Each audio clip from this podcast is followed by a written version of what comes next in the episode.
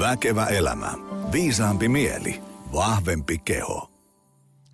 No niin, arvoisat ystävät, se on jälleen kerran tieskö mones väkevä elämä lähetys eetterissä ja, ja tota, meillä on, äm, välillä on tullut sellainen äm, ongelma eteen, että on vähän se, että nyt, nyt alkaa olla niin tämä elämän kaikki osa-alueet jo koluttu, mutta eihän niitä voi olla, kun eihän tässä olla vielä edes sataa lähetystä purkitettu ja aina välillä saan eri kanavissa palautetta podcastista ja vierasehdotuksia ja kiitoksia ja, ja, ja, ja palautetta, että on tullut aha-elämyksiä vierailta ja tästä keskustelusta tajunnut jotain semmoisia, niin että aivan, että, että toihan mulla on se, mikä tässä hyvinvointihommissa jumittaa ja toihan on itse asiassa, miten mä oon ajatellut tästä aina vähän hassusti ja saanut paljon hyviä vinkkejä, että mitä teemoja jutellaan ja, ja tota, kiitos niistä, on kirjannut jokaisen ylös, lista on tällä hetkellä pitkä.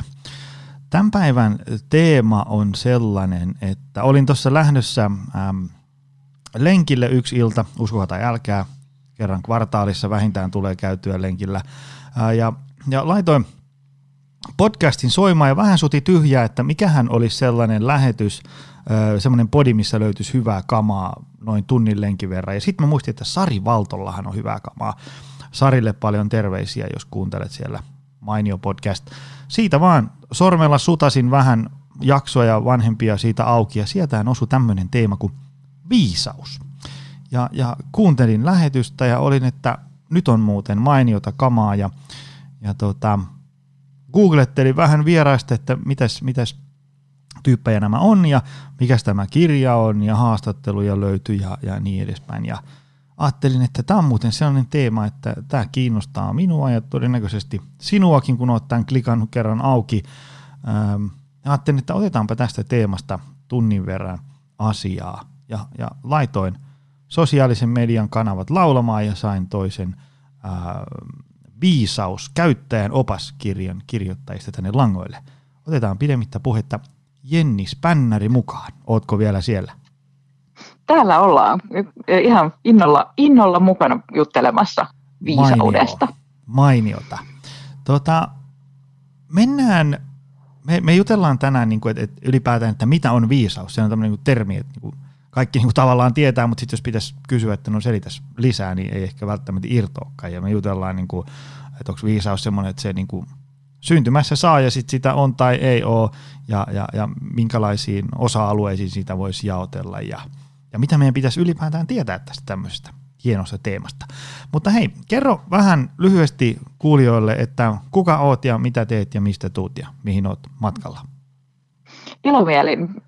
En, en tiedä, mistä tuun minne on matkalla. Että tämän kysymyksen voi nyt sivuuttaa tässä ihan, ihan heti alkuun, mutta mun nimi on Jenni Spännäri ja me on teologian tohtori ja tutkija. Me on töissä Itä-Suomen yliopistossa semmoisessa kansainvälisessä tutkimushankkeessa, jossa katsotaan, miten arvot, uskonto ja katsomukset siirtyy sukupolvelta toiselle.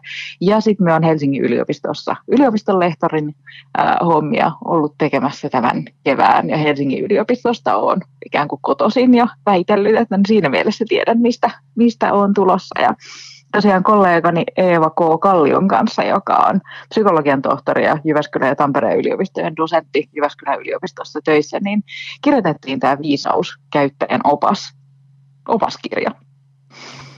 Tota, mennään päivän teemaan, koska mulla on tässä kauhean määrä ranskalaisia viivoja, joita mä haluan käydä läpi. Tota, mistä teillä, niin kuin, meillä on siis tänään teemana viisaus, niin mistä te saitte idean tämmöisen kirjan kirjoittamiseen? Mikä tässä on, niin kuin, että, että, että tämmöinen pitää puristaa nyt kansien väliin? Mikä tässä on niin kuin se juttu? No oikeastaan yksi idea, yksi lähtökohta oli just se, mitä siellä sanoit tuossa ihan alussa, että kaikilla on jonkunnäköinen käsitys viisaudesta ja viisaussanaakin käytetään aika paljon. Ja tota, ähm, niin, että mit, mitä se sitten on, että kuka sen tietää, mitä se on. Ja kun oikeastaan viisaus käsitteenä jonkunlaisena ilmiönä on tunnustettu tyylin kaikissa kulttuureissa, mitä on ollut kautta ää, maailman historian, niin myös esi, esihistoriallisena aikana ja kautta maailman, että et se on selvästi sellainen ilmiö, joka on olemassa. Mutta miten sen saisi jotenkin käyttöön ja Ja yksi sellainen tärkeä astinlauta tähän on se, että viisautta on tutkittu tosi paljon ja eri tieteenaloilla. Ja itse asiassa se tutkimusartikkelien, siis ihan tieteellisten artikkelien määrä, mitä viisaudesta on julkaistu nyt viimeisen 10-15 vuoden aikana, niin se on ihan mm, räjähtänyt käsiin, siis moninkertaistunut, että viisaus on myös nouseva tutkimusala, että siitä tiedetään yhä enemmän, niin meidän mielestä oli tosi tärkeää tuoda se tieto ihan kenen tahansa ulottuville, niin että sen voi sen voi lehdestä lukea ja kuunnella podcastista ja avata kirjaa ja katsoa sieltä. Et se, ei, se ei ole semmoinen hähmäinen ja liian vaikea käsite, jotenkin menneisyyden pölyinen liian iso asia, vaan että se on ihan semmoinen asia, jota voidaan käyttää. Ja itse asiassa sunkin podcastin nimissä, nimessä nimenomaan on tämä viisaampi mieli, ja kun hakee vaikka kirjastojen tai kirjakauppojen tietokannoista, että että mitä on julkaistu nimellä viisaus, niin viisaus esiintyy tosi paljon. Viisas elämä ja siellä on kaikkea tyyliin viisas suolisto kirjoista alkaen, mutta kauhean harvoissa sit pureudutaan siihen, että no miksi viisaus? Et mikä, mikä sun ajatus on, kun sä oot nimennyt podcastin et, et, ja, ja kirjan, että se alkaa viisaampi mieli, niin mikä sun ajatus on, on, että mikä ero on, että on viisaampi mieli tai jotenkin parempi mieli tai terveempi mieli tai mm, suorituskykyisempi mieli tai niin, miksi, miksi viisaampi mieli? Kysyn ensin sulta ja vastaan sitten itse. No aika, laitoit aika pahan, koska nyt, nyt tavallaan kun nyt tässä tulee jonkin sortin tämmöinen huijarisyndrooma puskee päälle, että tavallaan niin kuin, on niin kuin miettinyt, no, no tämän ja tämän takia tietysti, mutta sitten tulee, että no onko, onko se sittenkään asia ihan niin. Ähm, mä en oikein tiedä. Jotenkin mä kirjoitin sen kirjan, missä sitten tuli tämmöinen podcasti tähän, niin tavallaan se ajatus oli siinä, että, että, että niin kuin meillä on, niin kuin, kun kirjan nimi oli Viisampi mieli, vahvempi keho, niin keho olisi vahva, se on terve, hyvinvoiva, jaksaa tehdä asioita, niin edespäin. Ja, ja sitten viisaampi mieli olisi jotenkin semmoinen, niin kuin, että sillä niin kuin leikkaa. Ja, ja siis sillä, niin kuin, että se osaa analysoida asioita ja, ja pystyy näkemään ikään kuin asioiden niin kuin syyt ja seuraukset ja suhteet ja, ja tota, pystyy ikään kuin hahmottamaan tämmöisiä isoja kokonaisuuksia. Sitten ole myös niin kuin, tavallaan joku semmoinen tilannetta, tämmöinen niin kuin kokonaisvaltainen ikään kuin, niin kuin en minä tiedä, järkevyys. Tämmöinen, niin kuin, että, että en mä tiedä, mä oikein keksi parempaa sanaa kuin, että, että niin kuin viisaalla mielellä niin kuin leikkaa. Se niin kuin tajuaa, mistä jutuissa on kyse. Joku tämmöinen. Mm. Joo, toi, toi on kyllä yksi osa viisauden määritelmiä. Tosi usein just toi tommonen tavallaan elämäntaito tai sitten joku tällainen toimintakyky ehkä. Että tos, mitä sä puhuit, oli paljon, paljon just semmoisia kyvykkyyksiä, että ei ikään kuin viisaampi mieli ihan vaan sen itsensä takia, vaan, vaan sen takia, että pystyy sit sillä tekemään jotain, että se on, se on toimiva. Ja just paljon puhuit tuommoisista kognitiivisista ää, ominaisuuksista, mitä ihmisillä on, että pystyy ajattelemaan, pystyy hahmottamaan, pystyy muistamaan, pystyy soveltamaan ja sitten sit pystyy antamaan ikään kuin itselleen toimintasuosituksia, että ahaa, nyt tässä kannattaa tehdä näin. Että se, se toimii, toimii tällä tavalla. Kyllä, Sitten mä mietin kyllä just sitä, kuulostaa niin ihan legitiimiltä.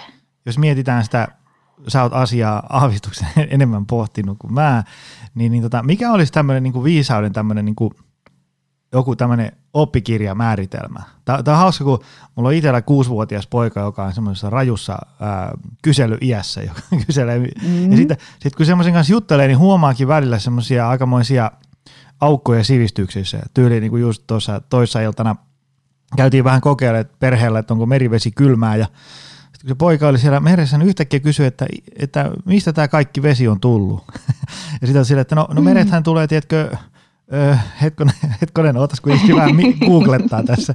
Ja sitten viisaus on vähän samanlainen. Mä osaan kuvitella, että jos poika kysyy, että isi, mitä on viisaus, niin oli sitten, no annapas kun isi kertoo ja sitten seuraisikin vaan pitkä hiljaisuus. Et niinku, mitä on niinku viisaus? Et, niinku tavallaan, että, että kuulijat saa otteen, että mistä me tänään edes puhutaan. Mm, joo, se, se on ehkä ihan hyvä lähteä, lähteä tämmöisestä. Äh, ihan ensin on sanottava, että oikeastaan semmoista viisauden määritelmää, josta kaikki viisaustutkijat olisi yhtä mieltä, niin semmoista ei ole. Mm-hmm. Että, että se, sekin, sekin on hyvä lähtökohta ja se osaltaan johtuu siitä, että viisautta tutkitaan niin tosi monella tieteenalalla. Kaik, kaikessa tyyliin filosofia, psykologia, ää, no meillä teologiassa nyt esimerkiksi, että ihan sosiaalitieteistä alkaen, niin sen takia ehkä, ehkä niitä näkökulmia on niin monia ja yksimielisyyteen ei ole vielä päästy. Mutta yksi asia, josta ollaan yhtä mieltä läpi tieteen kentän ja oikeastaan kun katsoo tämmöisiä vanhojakin filosofisia viisausmääritelmiä, niin on se, että viisaus on moniulotteinen asia. Että viisaus ei ole vaan, että viisaus on tätä, piste. Mm. Se ei ole sellainen monoliitti, vaan, vaan että viisaudessa melkein määritelmästä riippumatta, niin se koostuu ikään kuin useammasta ulottuvuudesta. Se ei ole pelkästään, niin sen takia ei voi sanoa, että viisaus on yhtä kuin älykkyys, koska ei se, ei se ole vaan yksi asia.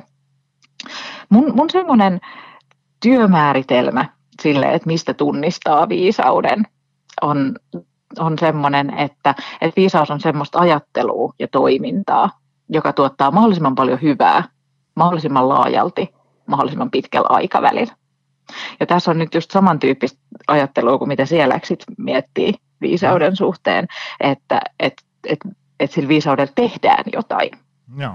Että se viisaus näkyy jossain, se näkyy käytännössä ja toiminnassa. Mutta sitten sit minkälaisia sisältöjä siellä on siellä toiminnassa, minkälaista toimintaa se on, niin me ollaan tässä kirjassa käytetty me ollaan käytetty sitä myös omissa tutkimusprojekteissa eri tavoin, voin kohta kertoa niistäkin lisää, mutta, mutta semmoinen kolmiulotteinen viisausmalli on sellainen, jota ollaan käytetty tosi paljon, jossa viisaus rakentuu kolmesta ulottuvuudesta.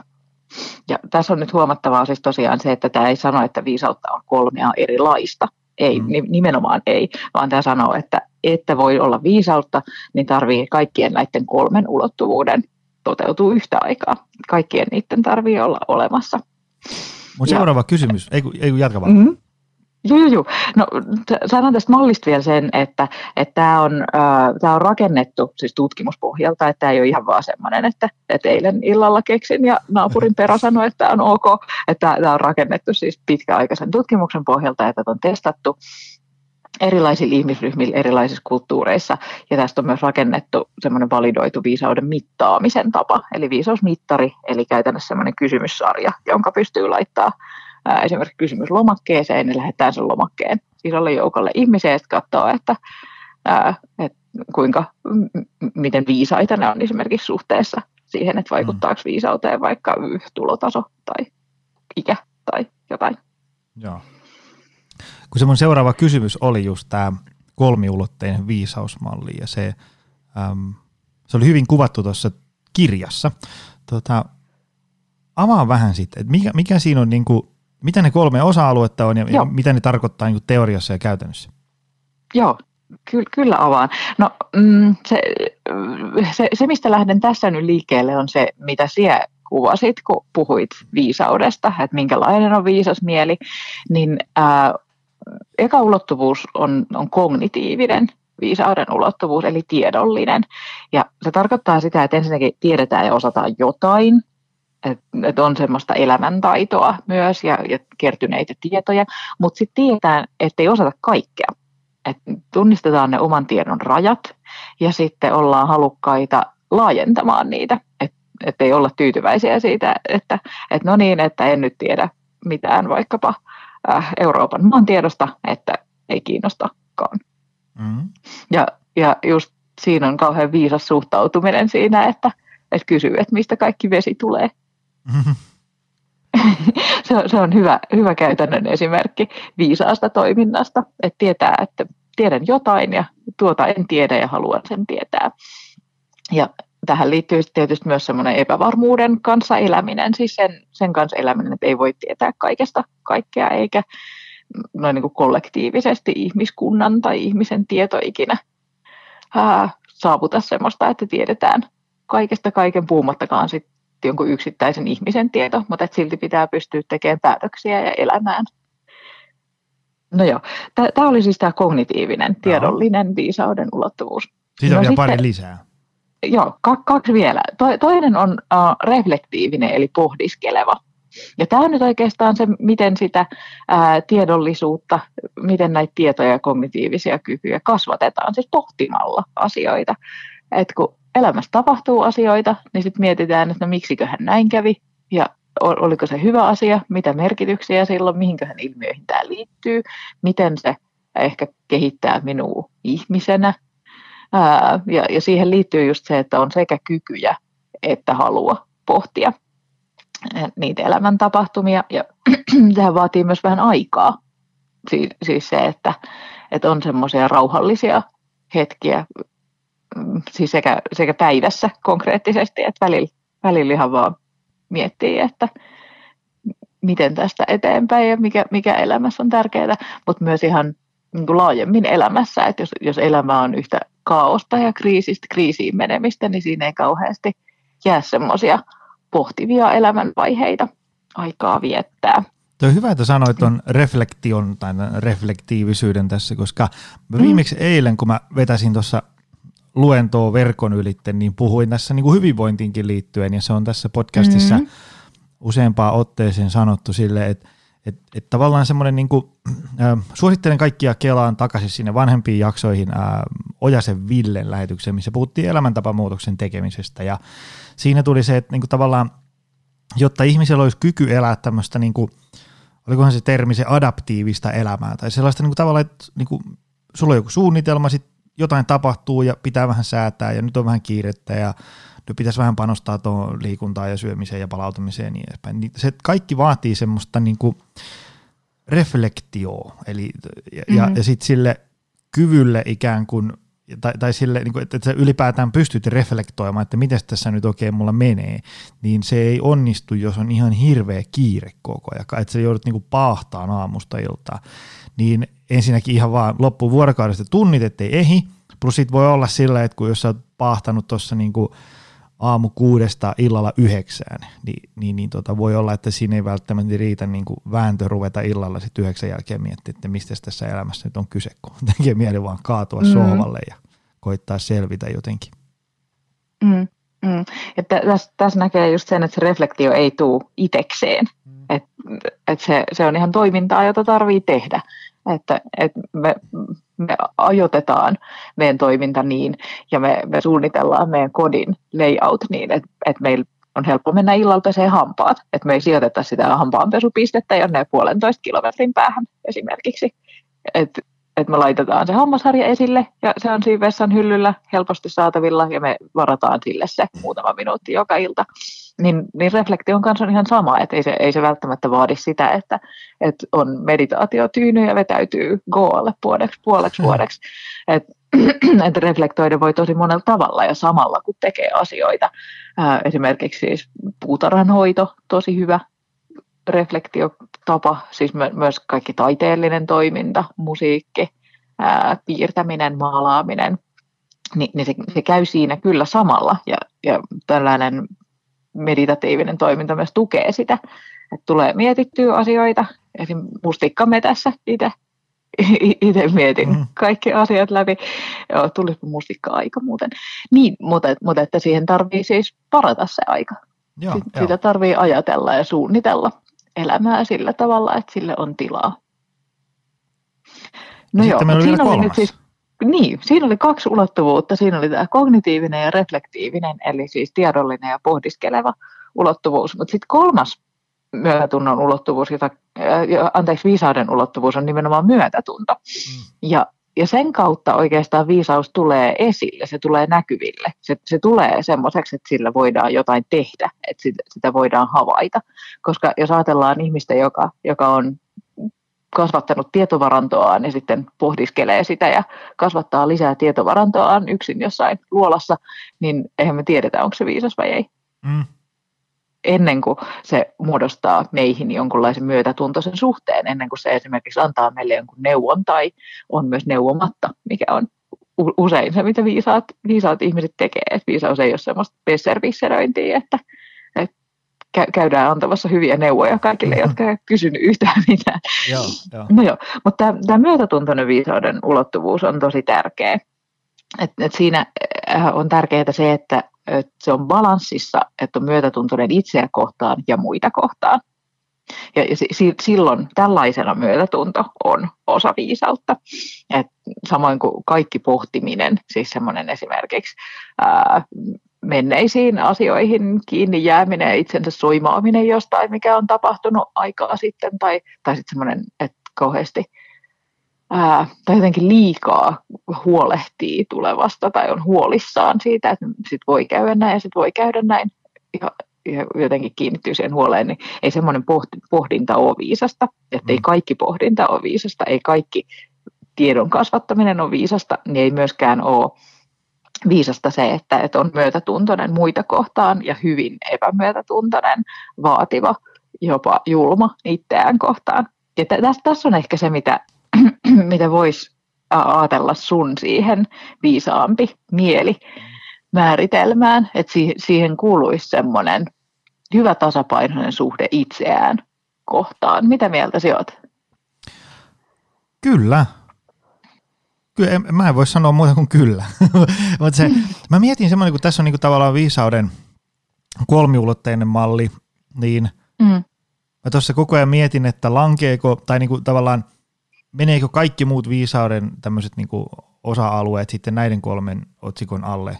Tavallaan heti mulla tämmöisenä niinku tulosorientoituneena tyyppinä tulee heti mieleen joku tämmöinen niinku suorituskyvyllinen viisaus. Että mä oon viisas ja mä saan kauheasti asioita aikaan, kun mä oon niin kauhean viisas ja näen kuinka meidän firma kasvaa ja kuinka me tehdään parempia valmennuksia ja niin edespäin.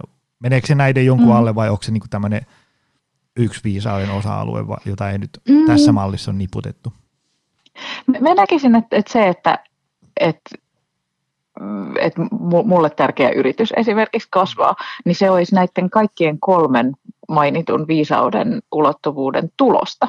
Että sulla on tietoja, se osaat käyttää niitä, kognitiivinen ulottuvuus, se mm. pohdit, että missä me mennään nyt, mi- mi- mm. mihin me halutaan mennä, mitä, mitä tarvii tehdä siinä, siinä välillä, mitkä on ne stepit, mitkä tarvii ottaa ja miten ne otetaan, ja sitten tämä myötätunto että se suhtaudut myötätuntoisesti itseesi, työntekijöihin ää, ja myös siis ympäristöön. Että et se et lähde ää, sun yrityksen kanssa ehkä sillä, että et sun tarvii jotenkin tappaa kaikki muut yritykset, vaan, vaan että me tehdään yhdessä jotain hyvää. Me halutaan tarjota ihmisille tämmöistä palvelua. Esimerkiksi, että se koko yrityksen toiminta-ajatus ja käsitys siitä maailmasta, missä toimitaan, on se sitten liiketoiminnan maailma tai sitten ihan vaan ihmissuhteiden maailma, niin perustuu myötätunnolle. Mä näkisin, että nämä kaikki kolme, kun, kun nämä osa-alueet on, on se yrityksessä, ihmisen elämässä, missä tahansa organisaatiossa, yhteisössä, perheessä käytössä optimaalisesti, niin, niin silloin nimenomaan tulee hyviä tuloksia. No ei tietysti, sitä nyt ei voi taata, että ei tule niin. koronavirusta ja mm. vedä, vedä mattoa alta, mutta silti väitän, että, että viisas yritys, esimerkiksi viisas perhe, viisas ihminen selviää tämmöisestä yllätyksestä ja kriisistäkin paremmin kuin sitten semmoinen, jonka ajattelu olisi vaikka tietovaranto olisi puutteellista, sitä ei haluttaisi kehittää, ei haluta pohtia, että että miten tämä vaikuttaa meihin ja miten tästä eteenpäin, eikä varsinkaan suhtauduta itseen ää, omiin työntekijöihin eikä, eikä muihin myötätuntoisesti. Että yritetään sit saada jotenkin ihmiset väkisin ostamaan sitä meidän palvelua, niin mm-hmm. joo, väitän, että ei tule hyvä. No mitä sitten, voiko viisastua ikään kuin vain, ikään kuin vain niin kuin lukemalla ja kelaamalla vai pitääkö ikään kuin, niin kuin hipsuissa elää elämää ja niin kuin kokemuksen kautta viisastua? Vai voiko se tapahtua sekä että? Kun mä mietin sitä, että tavallaan, niin kuin, jos nyt ajatellaan, että itse on esimerkiksi tämän kolmiulotteisen mallin näkökulmasta ää, tälle 40-vuotiaana jollain tapaa viisas, tajuu niin kuin juttuja, että, että tästä tässä maailmassa on nyt ehkä jotenkin kyse, niin tavallaan joskus vaikka kaksikymppisenä, niin mulla ei olisi niin kuin, en mä olisi todennäköisesti saanut mitään otetta ää, jos ajatellaan, että 20 Joni ja 40 Joni juttelisi keskenään, 40 Joni mm. yrittäisi selittää sille 20 että hei, tajuut se tällaisista asioista tässä maailmassa on kyse, niin ei se olisi saanut välttämättä niin mitään otetta. Se olisi kuunnellut, että no toi on tommoseen vanha jarru hölinöitä, että kyllä mä tiedän, mistä tässä mm. elämässä on kyse. Niin voiko sitä, niin kuin, mm. voiko sitä niin kuin lukea ja sitten tajuta, niin kuin, että näin tämä homma menee? Vai pitääkö vaan niin kuin antaa kilometrien kertyä mittariin ja, ja sitten aika tekee tehtävänsä? Mm. Toi, toi, toi on tosi, tosi kiehtova kysymys. Minua jotenkin sydäntä lämmittää toi, ää, että me kuvittelen kaksi jonia juttelemassa mm. keskenään ja, ja just siinä ehkä näkyy, näkyy se viisaus, että se, että se viisas nelikymppinen Joni ei välttämättä antaisi sille nuorelle sillä kauhean paljon ohjeita, että nyt teet näin ja nyt kyllä unohdat ton ja ton ja toi on ihan älytöntä. Että et just sellainen viisas ja myötätuntoinen suhde itseen, muihin, mutta myös tuommoiseen nuorempaan itseen, niin se, niin, se on ehkä semmoinen, että, että no, se on sulla tuommoinen elämänvaihe, että sun tarvii tehdä omat ratkaisut. Ja no sille mä sitä ajattelin. näin, niin kävi näin. Mm. Kun joskus silleen niin kuin näkee joku, joku nuori pölhöilee jotain, niin ensimmäinen ajatus on, että ei saa keli, miten hölmöjä. Sitten ei mene kuin kolme sekuntia, kun tajuu, että oli niin muuten itse asiassa kaksi kertaa noin paha tuossa samassa iässä. Mm. Näinpä. Mutta miten se, niin kuin, miten se viisaus Joo, niin viisastuminen. Jalostuu? Niin. Mm, joo, kyllä se, siis vi, viisauden ö, muodostuminen tarvii just sit elämän kokemusta. Ja tässä nyt vielä palaan kerran siihen myötätuntoon, koska, koska se on tavallaan semmoinen, miten me saadaan niitä kokemuksia, koska mm, ei ole niin, että kaikkea tarvii kokeilla itse. Vaan että me saadaan ymmärrystä myös muiden ihmisten kokemien elämien kautta. Ja ja se, että me vaikka jutellaan ystävien kanssa, jotka on kokenut ihan erilaisia juttuja kuin itse on. Ja sitten oppii ymmärtämään, että se on tuommoista, kun käy noin. Ja, ja jos tekee noin, niin se saattaa herättää tämmöisiä ajatuksia. Tai sitten vaikka kirjallisuuden kautta tai hyvien elokuvien kautta, niin ne sieltä, sieltäkin pääsee toisen ihmisen pään sisään. Ja joskus kirjallisuudessa pääsee toisen ihmisen pään sisään tavallaan paljon paremminkin kuin, kuin semmoisen satunnaisen juttelututun kanssa. Ja siihen just nimenomaan tarvitaan sitä myötätuntosta mm. suhtautumista siihen toiseen ja muiden elämään ja myös, myös omaan elämään. No joo, niin, niin kyllä se sieltä elämän kokemuksen kautta tulee, mutta tosiaan kaikkea ei tarvitse itse kokeilla, että mm. et voi, myös, voi myös lukea kirjoista ja sitten on todettu, että viisastumisessa erityisen hyödyllistä on se, että, että jos luetaan esimerkiksi tämmöisiä klassisia filosofisia tekstejä, niin niitä pohditaan nimenomaan yhdessä muiden kanssa. Että se, että, että sitä tekee, sitä elämän pohdintaa, on se sitten filosofiapohdintaa tai sitten joku omien elämäntilanteiden pohdintaa, niin että sitä tekee muiden kanssa, niin se on erityisen tehokasta. Mutta tosiaan kun on tutkittu sitä, että, että onko, onko nuoret viisaita vai onko vanhat viisaita vai riittyykö tämä ikään mitenkään tämä viisaus, niin on todettu, että, että oleellista ei ole se, että montako ikävuotta on mittarissa, vaan oleellista on se, että minkälaisia elämän kokemuksia Aivan. siellä on. Ja Itävallassa on semmoinen mm, Juuri Lykin johtama tutkimusryhmä, joka on erityisesti ansioitunut tässä ää, viisastumisen tutkimuksessa. Ja ää, ne, ne totesivat, että erityisesti siis negatiiviset elämänkokemukset, eli suomeksi sanottuna vaikeudet, mm. niin, niin niistä, niistä viisastuu.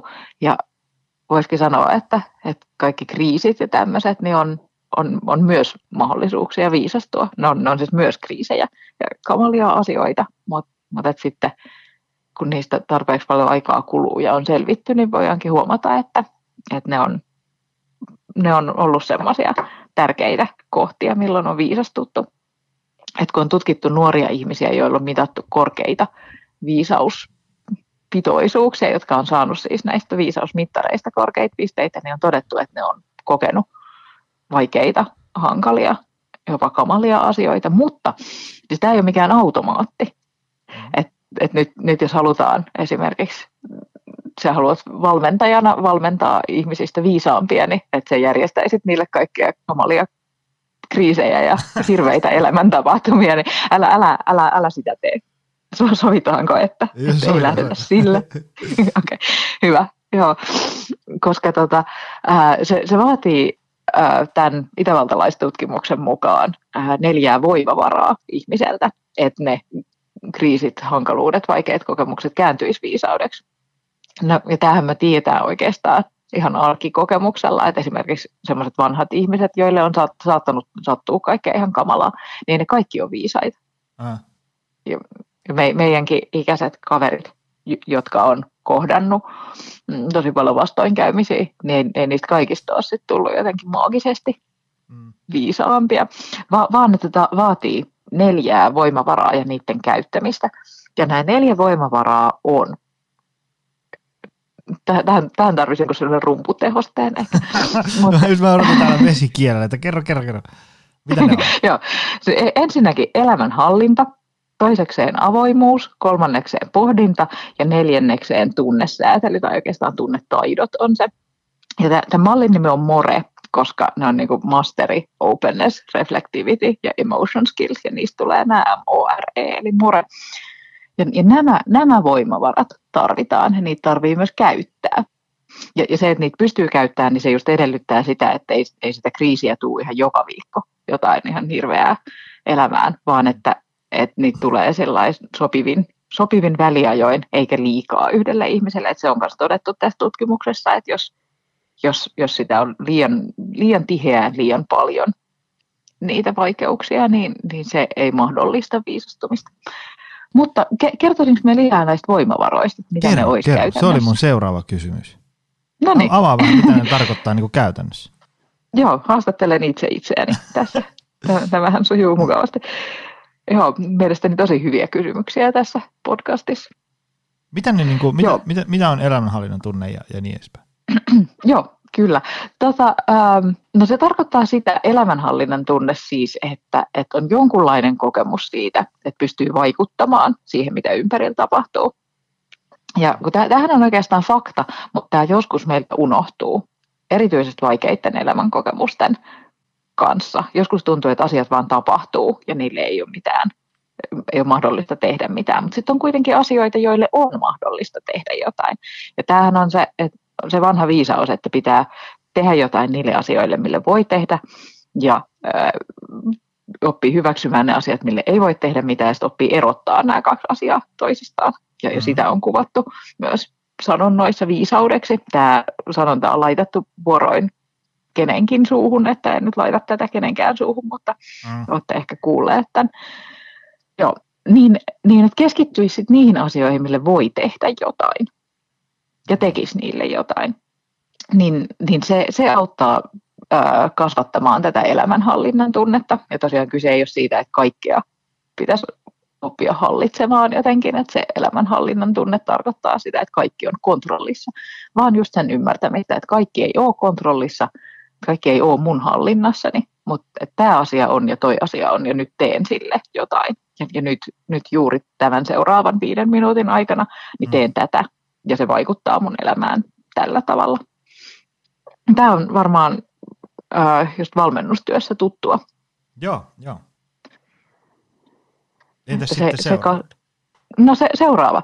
No avoimuus eli openness. Ja tämä tarkoittaa nyt avoimuutta ää, paitsi sillä oman elämän suhteen, että et ei ole lukkiutunut semmoisiin tiettyihin toimintatapoihin ja ajattelutapoihin, vaan, vaan ajattelee, että joustavasti, niin joustavuudesta puhuttiinkin just, että, että, että elämä voi muuttua ja elämää voi, voi muuttaa ja elämä luonnostaankin kun menee eteenpäin, ne tulee vuosia ja erilaisia tilanteita ja kokemuksia, niin, niin muuttuu erilaiseksi. Mutta sitten myös avoimuutta ää, erilaisia ajattelutapoja kohtaan ja erilaisia ihmisiä kohtaan.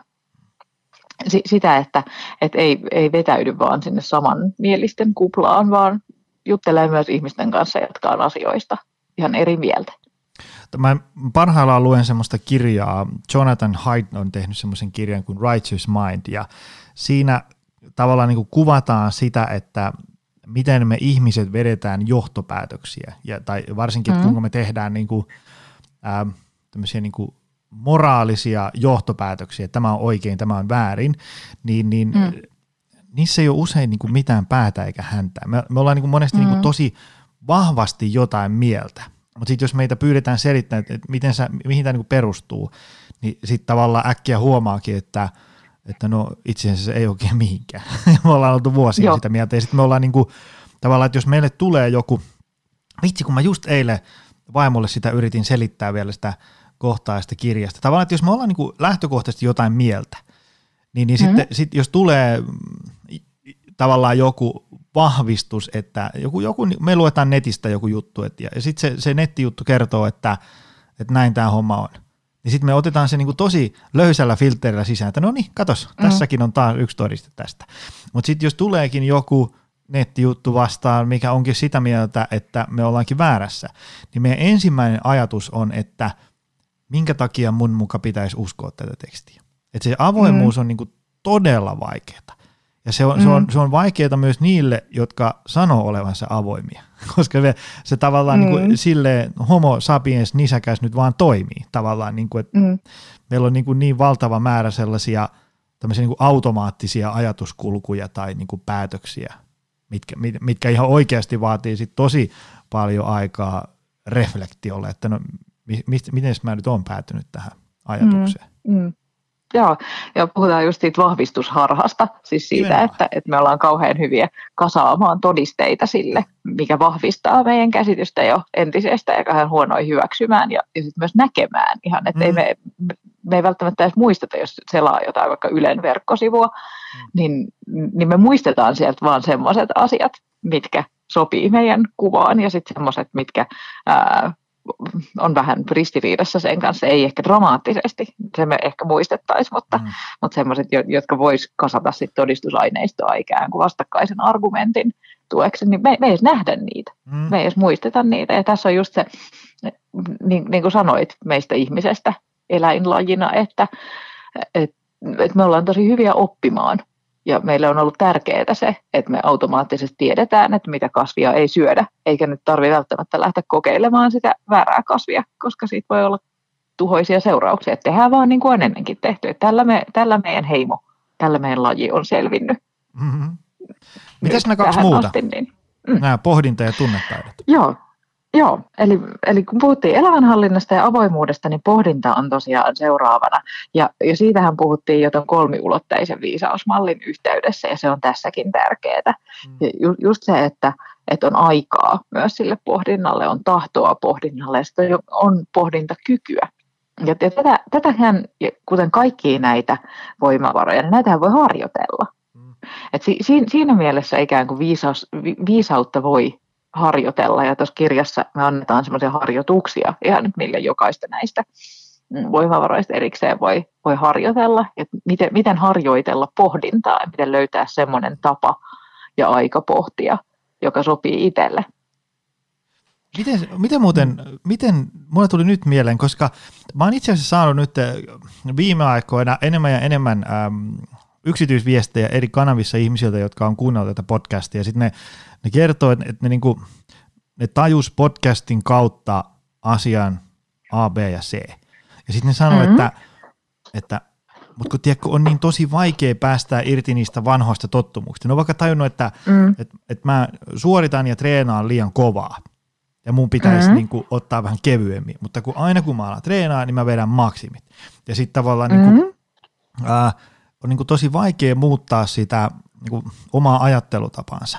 Niin, niin mm. mulla tuli tästä mieleen, että, että kun joku nyt tuolla niin kuin, ajatellaan, että se ei pohdi hirveästi asioita, ja nyt sen pitäisi ruveta pohtimaan asioita, niin miten tämmöinen niin kuin, opitaan pohtimaan?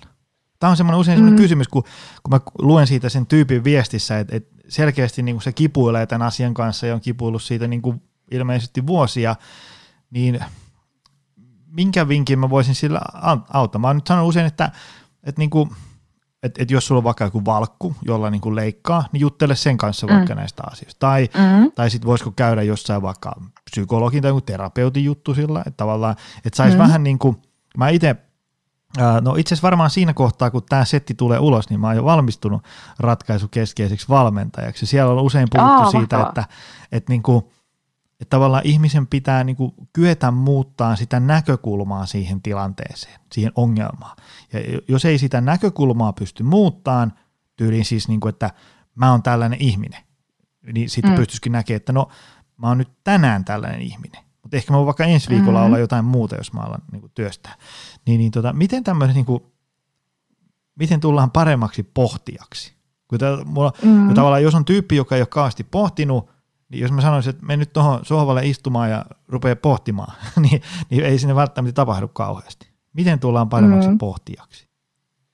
Joo, toi on tosi oleellinen kysymys ja just niin kuin hyvin kehystit ja taustutit, ne liittyy siihen, että minkälaisia käsityksiä meillä on itsestämme ja sitten siihen muuttumisen hankaluuteen. Ja tämähän, tämä näkyy ihan aivoissa, siis mm. että, että meillä on meidän hermosolut ja siitä laajemmin neuroverkot, niin nehän muodostaa semmoisia yhteyksiä, vähän niin kuin polkuja metsään. Et, et tietyt polut on ne, mitä pitkin ajatus helposti kulkee. Tämä, näkyy siis ihan aivokuvissa. Tämä näkyy ihan, ihan solutasolla.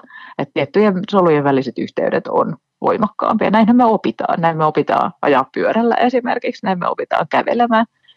Että, että se, on, se on siis toisaalta se on meidän, meidän hieno kyky oppia mm. tämmöinen toimintatapa, mutta sitten olisi, olisi tosi kiva olla sellainen kyky, että voisi oppia jonkun muun toimintatavan, mutta sehän on tosi hankalaa tuolla oppia pois. Niin. Ni, niin kuin tiedetään ihan vaikka jonkun liikkeenkin suorittaminen, niin, niin se tuppaa palaamaan aina takaisin se sama, sama vanha, vaikka, vaikka yrittäisi siitä tietoisesti pois. Niin mit, miten oppia pohtimaan? No, no ensinnäkin, kuten, kuten tässä on jo tullut esiin, niin kyky ja halu tarvitaan. Että jos, jos ei ole mitään kiinnostusta tähän, niin ei, ei kukaan voi pakottaa. Mm. Että, että nyt, nyt pohdit elämää, ei, ei, se, ei se ole tuloksellista. Mutta jos tuntuu, että, tämä on nyt ehkä se, mikä mun, mun elämästä tällä hetkellä puuttuu, että tätä, tätä mä tarvisin lisää. Että jos on aito halu siihen, että haluan löytää jonkun tavan, millä pohtia, niin niitä tavojahan on biljardi, biljardia, että sitten vaan etsitään semmoinen tapa, joka, joka sopii. Ja mun mielestä se on, se on ehkä semmoinen kokeileminen, kokeilun halu, joka tulee tuon avoimuudenkin kautta, niin, niin se, on, se on oleellista. Et esimerkiksi ihan siis semmoinen jutteleminen jonkun kanssa, just se mitä sinäkin olet suositellut ihmisille, että, että jos on joku semmoinen luotettava valmentaja tai ihan ystävä, perheenjäsen, ammattilainen, ka- kaikki, kaikki käy. Ihan, ihan vaan se, että, että pohtii itseään. Sitten on taiteellisen pohdinnan menetelmät. Me esitellään tuossa kirjassa esimerkiksi semmoinen minäkuvan piirtämisen harjoitus, jossa tota, ää, otetaan kaksi paperia ja kynät esiin ja sitten yhdelle niistä papereista piirretään minäkuva, jonka ei tarvitse olla esittävä. Se voi olla esittävä, mutta se voi olla vain joku värikötöstys. Mun kuvannit tuppaa olemaan semmoisia, koska en osaa sillä varsinaisesti piirtää ollenkaan, mutta tykkään kauheasti suutata paperille. No niin, sitten pannaan se eka kuva sillä että se, sitä ei näe. Sitten tehdään 20 minuuttia välissä jotain asiaa, mistä tykkää. Jo, jo, jotain semmoista asiaa, joka, joka vie mennessään. Ja jokaisellähän se on, se on eri juttu. Se voi olla vaikka pieni, pieni lenkki, se voi olla vaikka palapelin kokoaminen, ihan mikä tahansa semmoinen, johon uppoutuu. Ja sitten piirretään uudestaan kuva itsestä. Mm. Ja sitten ää, näitä voi verrata, ja, ja näistä kahdesta eri kuvasta voi jutella jonkun kaverin kanssa, tai vielä parempi, jos joku kaveri suostuu tekemään tämmöisen samanlaisen harjoituksen ja sitten, sitten puhellaan. Niin myös, myös tämmöinen niin taiteen keinoin vähän sellainen itseään pikkuhiljaa huijaamalla sinne pohdinnan suuntaan jonkun semmoisen, kautta, semmoisen tekemisen kautta, joka on itselle luontaista, niin, niin se voisi toimia. Et ehkä, ehkä se on aika iso harppaus, jos on semmoinen käsitys, että, että minä en ole yhtään pohdiskeleva ihminen ja minä en mitään, mitään ole ikinä mm-hmm. elämässäni miettinyt, niin siis siihen, että, että viettäisi tuntikausia jonkun mm, hankalan tekstin parissa ja pohtien itseään sen kautta, mutta ehkä joku tämmöinen tekeminen no. voisi toimia. Mihinkäs kohtaan me jäätiin? Tunne, tässä tätä More-malli, oli se tunnetaidot vielä? Joo, tunnetaidot on vielä, vielä käsittelemättä. Tämä eli, kiinnostaa, eli koska, se... koska niin kuin meillä on tämmöinen kuusivuotias poika tuossa kotona, joka näitä tuskaisesti opettelee näitä taitoja. Kerro mm. vähän meille. Joo, no se on, se on oikeastaan ihan sitä, ihan sitä samaa, mitä, mitä työkin teette pojan kanssa, että, että tunnetaidot, niihin sisältyy se, että osaa tunnistaa tunteita, osaa nimetä niitä ja sitten osaa toimia niiden pohjalta rakentavasti. Ja oikeastaan nämä kolme elementtiä on, on sekä lapsilla että aikuisilla. Ja tähän liittyy siis se, että, että osaa tunnistaa niitä itsessään ja muissa. Että et ei pelkästään ei, ei pelkästään niin kuin muiden tunteita ja niiden pohjalta toimimista, va, toimimista vaan ennen, ennen kaikkea omia. Ja, ja varmaan te, teillä on semmoista kielenkäyttöä, että, että no niin, että nyt, nyt sinua alkoi harmittaa, kun kävi näin tai et saanut tätä. Ja että, että saa harmittaa ja sitten kohta se menee ohi. Ja nyt tehdäänkin jotain muuta, niin sitten ei, ei harmitakaan enää, harmitus unohtuu. Mm. Oikeastaan tätä, tätä meidän kannattaisi tehdä itsellemmekin. No joo, mä just Joskus. olin sanomassa, että tämä ei ole pelkästään niin kuin lapsen kasvatuksen hyvä homma, vaan myös niin kuin tälleen kypsemmällä iällä. Mm, mm. Se, se jotenkin unohtuu, tämmöinen mm. perusasia. Ajatellaan, että, ja, ja sitten sit, sit myös me aletaan helposti ajatella, että no nyt kun me ollaan aikuisia, niin nyt jotkut tietyt tunteet joissain tietyissä tilanteissa olisi, olisi jotenkin kiellettyjä. Mm. Että meitä ei saa harmittaa tämä, tai me ei saa olla vihasia esimerkiksi. Tämä on tosi tyypillistä naisille, että, että tämmöiset niin vihan tunteet ää, tuntuu jotenkin kielletyiltä ja semmoisilta, että, että niitä ei saa tuntea. Ja tekisi mieli sanoa itselleen, että, että no niin, en ole vihainen, en ole yhtään vihainen, että nyt tämä onkin joku aivan muu asia. Et se on ihan normaali, Mutta- että, että tämä ei ole, elämä on yhtään hekumaa koko ajan. Mm, näin on. Joo, ka- kaikki, kaikki tunteet on, on, ne on tunteita. Et ei, ei se tarkoita, että, että jos tuntuu vihaiselta, niin ei se tarkoita sitä, että me ollaan harjoittaa väkivaltaa seuraavaksi. Mm, mm, aivan. Että se, et se just, että sen tunteen ja teon pystyy, pystyy erottamaan ja, ja näin, näin me oikeastaan tehdään lapsillekin. Mm. Että et te, teidänkin poika varmaan on joskus vihainen. No joo, joo, aina välillä. Niin, niin, sit, niin, niin se, se, se mitä, mitä sä sanot sille on todennäköisesti, että, että ei saa lyödä. No aivan. Joo, ja Niin. sitten se, se Mut- tavallaan... Mutta niinku- et se sano, että ei saa olla vihanne. Niin, niin, niin, niin. että se on, niin kuin, tietysti se ensimmäinen ajatus on se, että no älä nyt ole vihainen, kun mä en jaksa, ei kun voida vaan pestä nämä hampaat ja mennä nukkumaan. Mutta sitten se täytyy vaan niin kuin, tavallaan jaksaa niin kuin, keskustella sitä, nyt sua harmittaa, että mistä nyt moinen Mm. ja niin edes. Mm. Mm. Siitä se hiljalleen Mm, lähtee. mm. Miten tota, äm, viisaus, onko se, onko se semmoinen asia, joka ikään kuin syntymässä saa tai ei saa? Tai että et tavallaan niin kuin joku saa lähtöruudussa 100 yksikköä viisautta ja joku 130.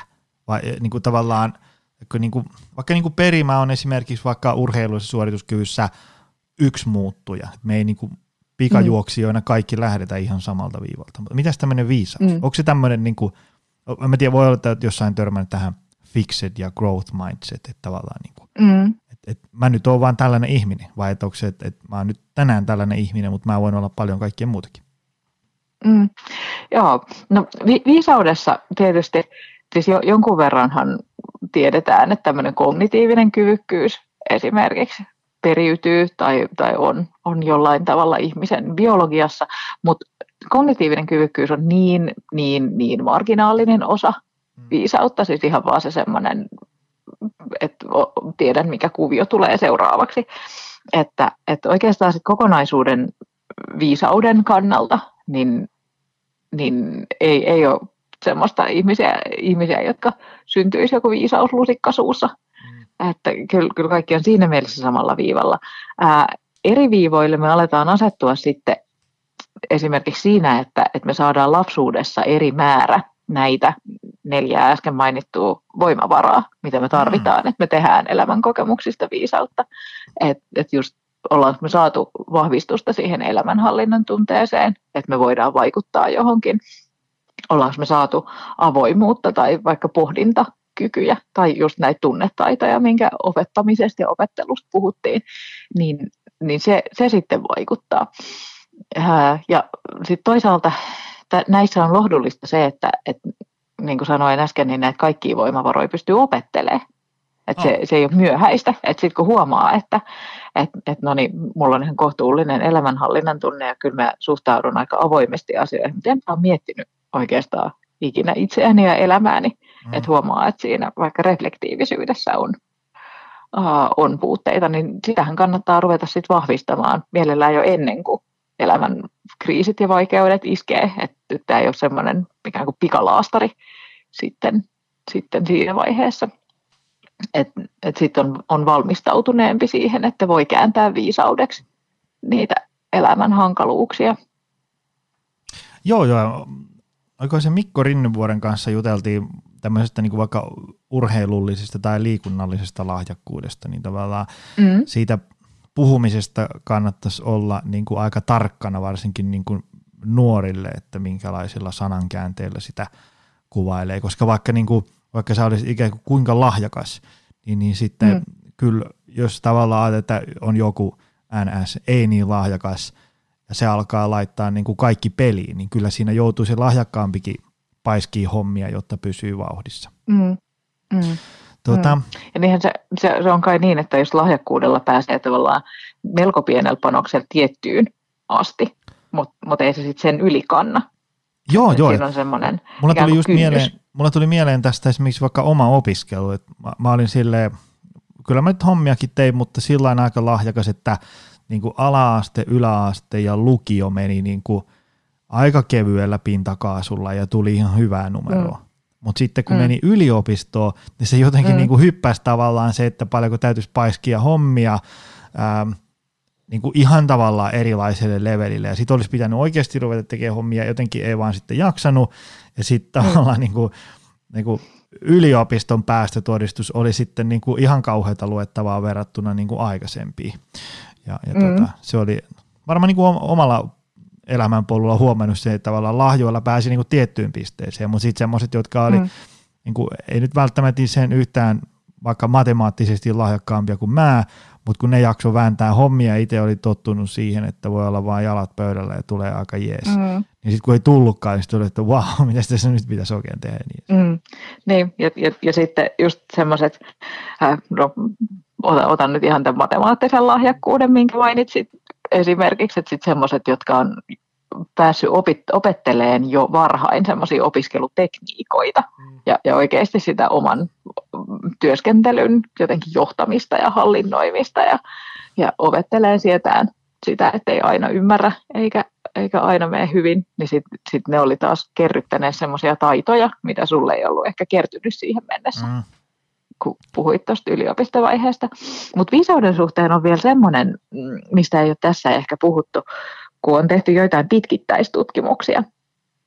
Ja, no. ja on katsottu ihmisiä, että, että minkälaisista ihmisistä on tullut vanhoina viisaita ja mitä niille on tapahtunut, niin on tehty siis Harvardista valmistuneilla tämmöinen no. koe, että on katsottu ihmisiä, jotka on ollut tällä mm, niin lopullisella viisauden mittaamisen hetkellä jo 80 tyyliin. Eli, eli ihan kunnolla iäkkäitä ja katsottu, että no miten se korreloi niiden esimerkiksi koulumenestykseen, koska Harvardissa on tietysti hyvät, hyvät tiedostot ja tietokannat kaikesta, että mitä ihmiset on tehneet, niin, niin näyttää siltä, että sillä vanhuuden viisaudella niin ei ole välttämättä yhteyttä esimerkiksi hyviin numeroihin todistuksessa missään tietyssä lajissa, mutta sillä on yhteys semmoiseen sosiaaliseen sidoksisuuteen opiskeluaikana, eli siihen, että ihmiset on kuulunut just johonkin urheilujoukkueisiin esimerkiksi tai joihinkin tämmöisiin väittelykerhoihin ja, ja muihin tämmöisiin sosiaalisiin toimintayksikköihin, mitä siellä opiskeluaikana on ollut. Eli näyttää siltä, että tästä ei tietysti tiedetä varmasti mikä on syy ja mikä on seuraus, mutta, mutta sosiaalisuudella ja tämmöisellä yhdessä tekemisellä ja viisaudella on, on yhteyttä. Ja, ja tätä on sitten myöhemmin, kun on tutkittu esimerkiksi just sitä, että ihmiset on lukeneet filosofiatekstejä ja pohtineet niitä yhdessä muiden kanssa, niin silloin ne on viisastuneet enemmän kuin että jos ne on, on lukeneet niitä tekstejä ja pohtineet niitä yksinään. Et, et kyllä semmoinen yhdessä, yhdessä tekeminen näyttää lisäävän viisautta, että nyt jos haluaa ää, just vaikka varmistaa sen, että, että jälkikasvulle antaa parhaat mahdolliset viisastumisen eväät, niin, mm. niin, niin, niin kannattaa tosiaan ruokkia semmoista sosiaalisuutta ja sitten sama koskee meitä aikuisempiakin ihmisiä. Et se, se että, että pohtii asioita muiden kanssa ja että se sosiaalinen kanssakäyminen on semmoista rakentavaa, eikä vaan esimerkiksi semmoista äh, jotenkin rakennus semmoiselle toisille piruilulle ja älykkäälle naljailulle, vaan että siinä on, siinä on myös semmoinen myötätuntoinen ja pohtiva elementti. Joo, mä just omaankin kirjaani hahmottelin vähän semmoista tuohon tulevaan väkevä työelämäkirjaan, niin hahmottelin semmoista osioa ähm, tavallaan niin kuin siitä heimosta, missä sä vietät aikaa. Niin, koska mm-hmm. se, jos ajatellaan, että itselle on niin kuin ajan myötä kertynyt semmoinen aika hyvä heimo. Tavallaan, niin kuin, että ei, ei, ei siellä ole niin kuin, että kaikki vaan taputtelee selkää, että hyvä, hyvä, vaan niin kuin tulee niin kuin kriittisiäkin kysymyksiä, mutta silleen niin kuin rakentavalla tavalla. Ja sitten sen on mm. huomannut, että paljonko sitä pohdintaa auttaa se, että kun sä oot tuijottanut sitä sun ongelmaa kuukausitolkulla ja sit sä et niin kuin välttämättä enää niin kuin tajua edes, että mistä siinä on oikeasti kyse. Ja sitten kun tulee mm. joku viisaampi ja kokeneempi siitä niin kuin takavasemmalta ja katsoo sitä hommaa niin kuin 15 sekuntia ja näyttää sormella, että no, no ton kun muutat, niin sitten se siitä lähtee. Ja sitten tajuu itsekin, että no itse asiassa aivan, näinhän se juuri on. Mm. Tai sitten joku sellainen, mm. vaikka niin kuin työelämässä joku tyyppi, joka on niin kuin keitetty väkevissä liemissä, niin, niin tota, joka on tavallaan ollut siinä samassa ongelmassa, missä itse nyt painii, niin 25 kertaa aikaisemmin, niin se pystyy tuomaan mm. sellaista niin kuin uudenlaista näkökulmaa siihen tilanteeseen. Mm. Mm. Mitäs tuota? Kyllä.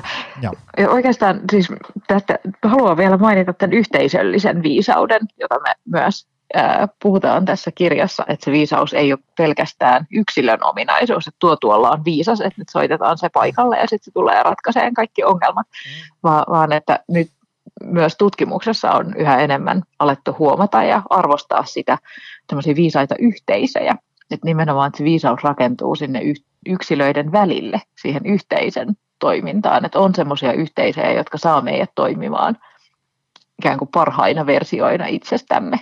Mm. Mulle tuli se kato mieleen näistä, niin kuin tästä ympärillä olevasta yhteisöstä myös, että, että se, se tekee tosi hyvää, kun on vähän niin kuin joku, jonka kanssa pallotella niitä mm. niin kuin omia, oman korvien välin tuotoksia. Se voi ihan siis, niin kuin, mm. se voi olla joku terveydenhuoltoala ammattilainen, mutta se voi ihan hyvin olla vain joku, niin kuin, joku sun ystävä, joka niin kuin, haluaa soutaa venettä samaan suuntaan ja tavallaan niin kuin, antaa semmoista hyvää palautetta. Koska mm. hyvin useinhan niin kuin, tavallaan onnistumisessa on kyse siitä, että, että jos sä pystyisit tekemään niitä, niitä asioita, mitä sä sanoisit sun ystävälle. Ehkä niin kuin sillä, että mm. jos sä, niin kuin, me ihmiset voidaan niin kuin, tosi helposti puhua me, me, meistä niin kuin itsestämme niin kuin tosi karmealla tavalla. Että mä oon mm. tällä, niin kuin, että ihan sama mitä teen, niin aina käy näin. No, nyt mm. jos ajattelee, mä oon joskus tehnyt valmennettavien kanssa semmoisen harjoituksen, että tiiäks, kun on semmoinen tavallaan niin kuin negatiivinen kela nyt pyörimässä. Ja, mm. ja, ja, ja sitten se tyyppi niin kuin ottaa niin kuin täysin todes, tosissaan sen ajatuksen, että, että mulla menee aina kaikki pieleen. Niin, niin mm. me ollaan joskus, niin kuin, että, että jos tuosta nyt kävelisi sun paras ystävä tuohon ja sanoisi, että mulla menee aina kaikki pieleen, niin mitä sä sanoisit sille? Niin se, se ei varmasti sanoisi sille sitä samaa, mitä se sanoo aina itselle, vaan se sanoisi sille, että no, no nyt on mennyt viisi kertaa pieleen, mutta kyllä niin kuin kuudes kerta voi ihan hyvin onnistua. Mutta itselleen mm. semmoisen mm. sanominen on niin kuin täysin mahdotonta. Et se on kyllä se, nyt tässä niin kuin mä oon 57 minuutin aikana saanut vahvistusta siihen, että kyllä niin kuin tavallaan viisauteen taitaa liittyä se semmoinen ensinnäkin se pohdinta ja reflektointi, mutta myös se, että sitä voisi tehdä niin kuin jonkun toisen kanssa myös. Kyllä, joo. Tuossahan se puhuit tosi paljon itsemyötätunnosta, joo. joka on just se, mistä tunnistaa sen, sen, että viisaus ja myötätunto vaikuttaa tässä nyt yhtä aikaa, että se myötätunto ei kohdistu pelkästään toisiin, vaan myös itseen. Ja oikeastaan se on semmoinen mm, optimaalisen toiminnan lähtökohta on se, että pystyy puhumaan itselleen mm. niin kuin ystävälle ja ymmärtämään, että erehtyminen on inhimillistä ja jotenkin just yleistämään sen, että, että, että kaikki, kaikki, kaikki mokailee. Kyllä. Ja äsken, äsken mokasin, no ehkä mm. seuraavalla kerralla en moka. Mitä hei sun kirjassa oli vielä tämmöinen, tai tässä teidän kirjassa oli tämmöinen osio, mm. viisaus työhön. Mitä se, mitä, miten viisaus niin kuin työelämä? Tuo langan päässä on paljon ihmisiä, jotka käy töissä, niin mitä tästä olisi sinne Joo. vietävää? Joo, meillä on tosiaan tämä viisaus töihin osio, niin se ää, rakentaa erityisesti viisautta työelämässä, mutta myös siis kaikessa muussa semmoisessa toiminnassa, jossa me ihmiset tehdään tavoitteellisesti jotain yhdessä. Että tämä ei, raken, tämä, tämä ei siis rajoitu pelkästään tämän opit siihen, että ollaan töissä jossain organisaatiossa, vaan myös, myös siihen, että, että halutaan vaikka harrastuksen vuoksi tai jossain seurassa, yhdistyksessä tai vaikka perheessä mm. tehdä, tehdä tavoitteellisesti asioita.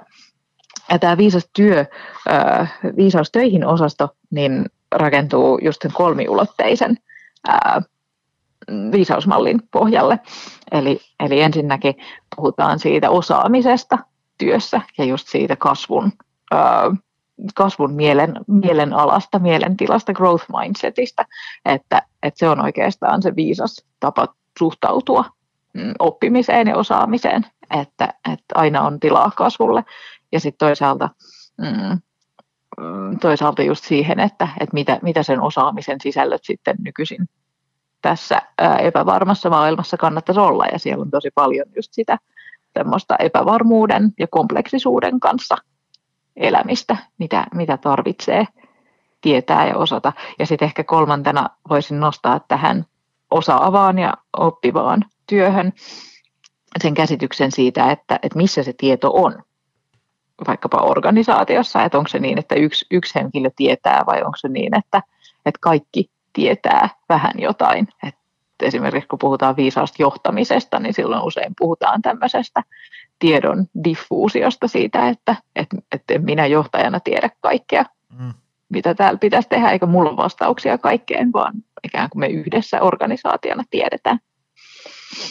No sitten siellä viisaustöihin osiossa puhutaan myös pohtivasta työstä, siis siitä, että, että mitä asioita olisi hyvä pohtia sekä organisaatioissa laajemmin että, että sit jokaisen meistä työntekijöistä. Ja siellä ehdotetaan muun muassa, että, että ihan varaisaikaa sen oman työn pohtimiselle joko viikon aluksi, viikon lopuksi, joka päivän lopuksi, että kirjaisi niitä asioita ylös, että mitä, mitä tässä on tehty ja mihin tässä ollaan menossa, ettei vaan ää, jotenkin huku semmoiseen sähköpostirumbaan esimerkiksi.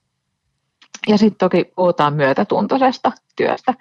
Et mun taustahan on myös myötätuntotutkimuksessa. Me pari vuotta sitten tehtiin mm, Co-Passion-projektin, siis tämän tutkimusprojektin pohjalta tämmöinen myötätunnon mullistava voima niminen kirja, jossa nimenomaan katsottiin myötätuntoa työelämässä ja bisneksessä nimenomaan liiketoimintaedun tuojana ja bisneksen vahvistajana. Et ei semmoisena, että, että kai, kai meidän tarvii pitää myös henkilöstöstä huolta, vaan että se, se nyt on kauhea kustannus, vaan, vaan semmoisena, että, että siinä, että me lisätään myötätuntoa organisaatioissa, niin siitä on konkreettista hyötyä ja viivan alle jää enemmän.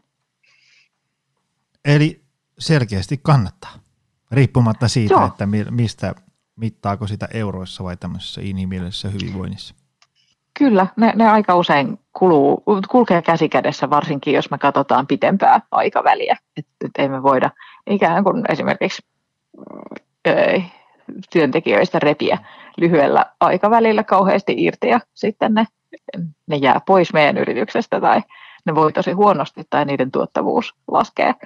Et eihän se ole viisasta eikä se ole pitkällä aikavälillä tuottavaakaan. Hei, mä just katsoin mun podcast-alustaa, toi muistikortin valo muuttui juuri punaiseksi. eli, eli muistikortti tulee täyteen, meidän pitää lopettaa.